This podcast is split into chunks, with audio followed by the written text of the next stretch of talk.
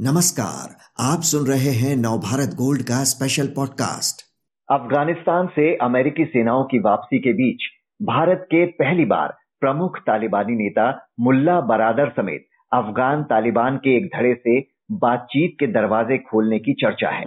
हालाँकि विदेश मंत्रालय ने इसकी पुष्टि नहीं की है, लेकिन एक खबर के अनुसार सुरक्षा अधिकारियों ने ऐसे तालिबानी धड़े से बात की है जिन्हें ईरान और पाकिस्तानी खुफिया एजेंसी आईएसआई के प्रभाव से बाहर माना जाता है।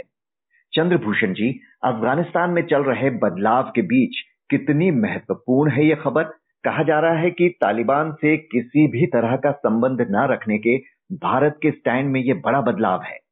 नमस्कार, अक्षय जी। निश्चित रूप से ये बहुत बड़ा बदलाव है, लेकिन डिप्लोमेसी में यथार्थ का कोई विकल्प नहीं होता।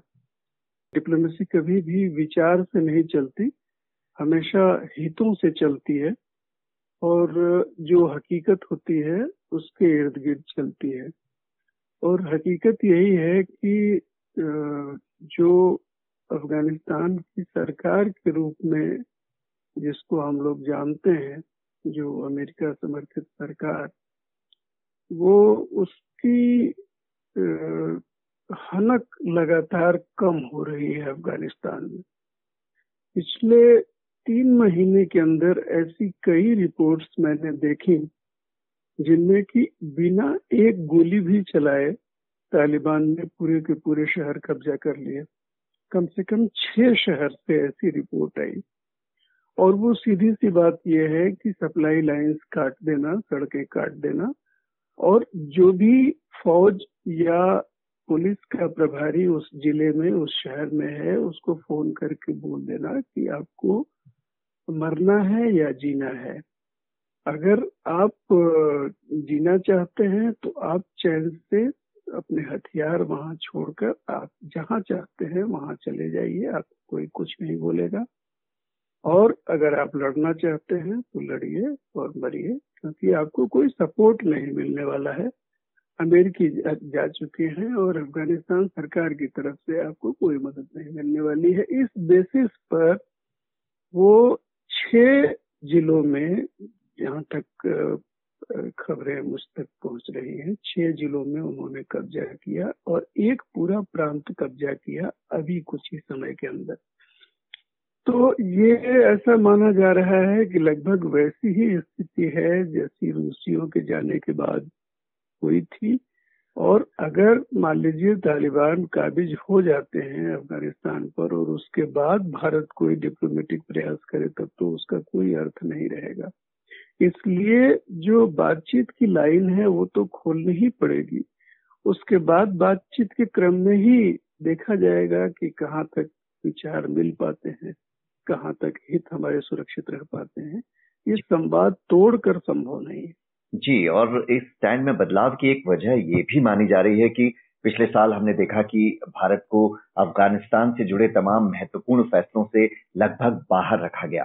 क्या अब स्थिति में कुछ बदलाव आया है और क्या संवाद कायम कर अफ़गानिस्तान शांति प्रक्रिया में भारत अपनी प्रासंगिकता बनाए रख सकता है?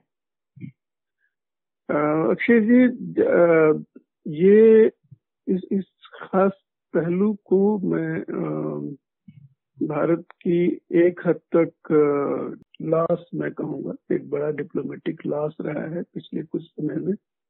अमेरिका को ज़्यादा सख्ती से ज़ोर देना चाहिए था, लेकिन बेसिक मामला वही है कि पाकिस्तान का जो स्टैंड रहा है कि अफ़गानिस्तान में भारत का कोई स्टेक नहीं है।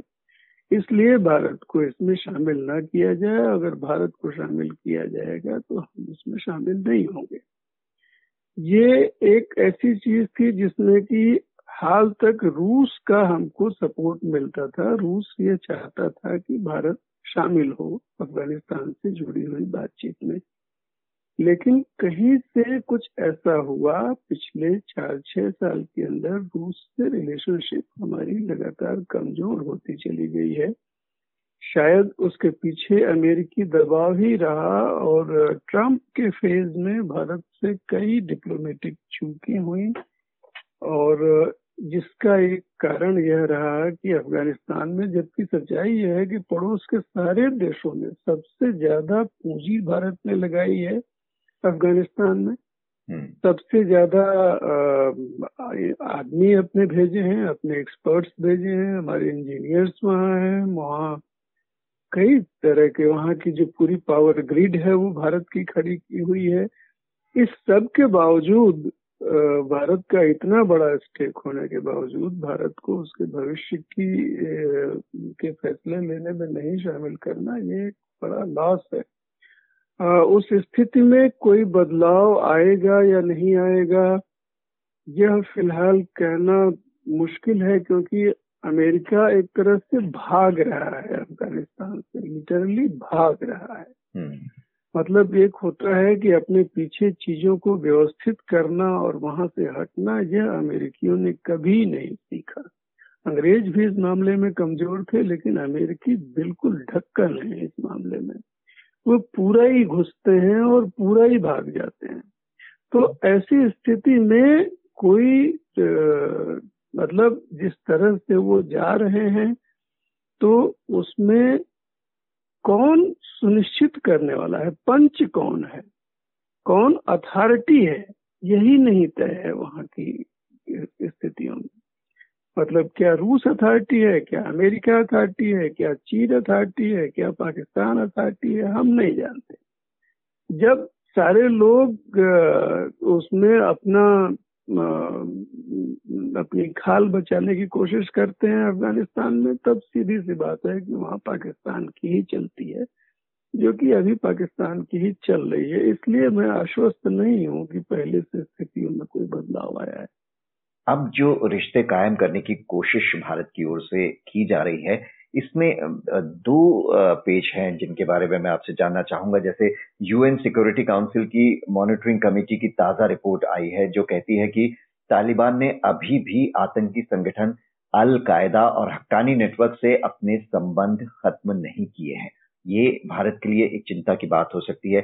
दूसरा, महिलाओं और अल्पसंख्यकों के अधिकारों और लोकतांत्रिक व्यवस्था कायम करने जैसे मुद्दों पर भारत की जो चिंता है वो अब भी कायम है। इसका ठोस जवाब मिलने तक रिश्ते कायम करना कितनी बड़ी चुनौती होगी? ये अक्षय जी, इन दोनों में और किसी भी मामले में कोई सकारात्मक संकेत तो पूरी दुनिया के लिए कहीं से नहीं है। भारत के लिए अतिरिक्त नुकसान ये है कि कश्मीर पर इसका सीधा प्रभाव पड़ता है जब वहाँ तालिबानी शासन में आते हैं। लेकिन चूँकि अब वन ऑन वन मामला है, एक सीधी सी बात यह है कि वहाँ तालिबानी आ रहे हैं। और जो अभी तक ये माना जा रहा था कि कुछ मिला जुला कर हो जाएगा, पावर शेयरिंग हो जाएगी, कुछ जो मौजूदा सरकार है और तालिबानी मिला के कुछ पावर शेयरिंग हो जाएगी, नो पावर शेयरिंग। अभी कोई पावर शेयरिंग की बात ही नहीं है। पूरा का पूरा सिस्टम चेंज होने जा रहा है जैसा कि अभी लग रहा है। अगर ऐसा हुआ तो हमको सीधे स्तर पर सीधे तौर पर तालिबान से की गई बात पर ही निर्भर करना पड़ेगा। कोई और बीच में यह गारंटी करने नहीं आएगा कि वहाँ हकानी नेटवर्क का जो मामला है उसका आ, क्या होगा या अलकायदा का क्या होगा। या फिर वहाँ महिलाओं और दूसरे उत्पीड़ित तबकों का होगा कोई मतलब बातें कहने से नहीं हो जाता है।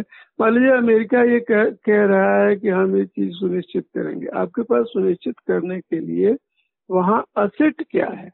लोग कौन है? आपकी फौज वहाँ है नहीं। आपकी जो जो पूंजी आपने लगा रखी है वो पूरी की पूरी इस सरकार के ज़रिए लगा रखी है। लोगों का कहना है कि उसका 80 परसेंट घूस में चला जाता है।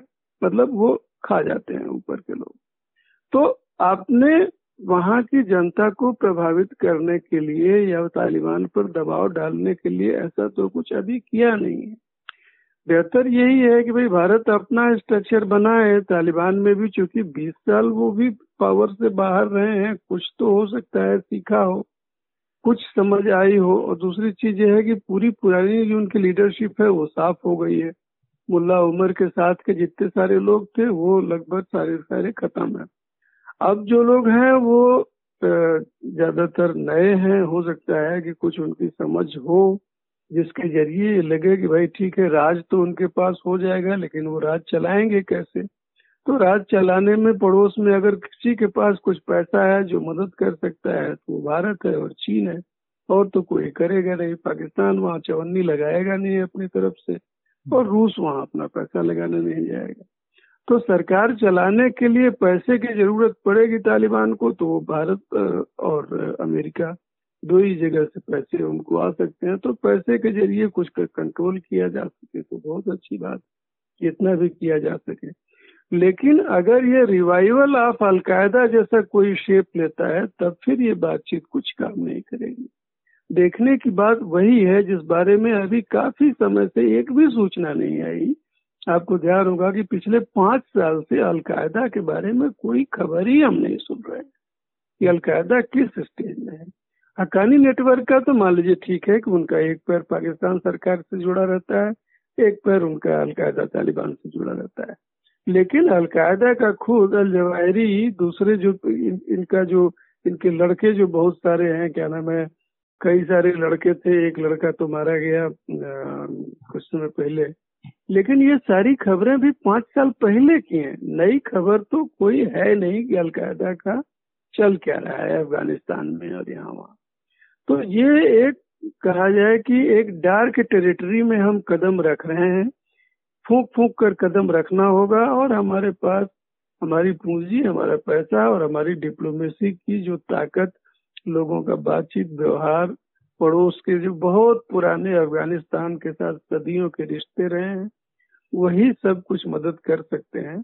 बाकी तो ऐसा लग नहीं रहा है कि फ़िलहाल हमको इंटरनेशनल लेवल पर कोई हेल्प या कोई मूल्य, जीवन मूल्य कोई लोकतांत्रिक शासन प्रणाली, इसका कोई मोह, ये कोई काम करने वाला है? ऐसा फ़िलहाल तो मुझे नहीं लग रहा है। जी, फ़िलहाल तो भारत की ओर से संवाद की कोशिश क्या रूप लेती है, इस पर सबकी नज़रें रहेंगी। चंद्रभूषण जी, हमसे बात करने के लिए आपका शुक्रिया।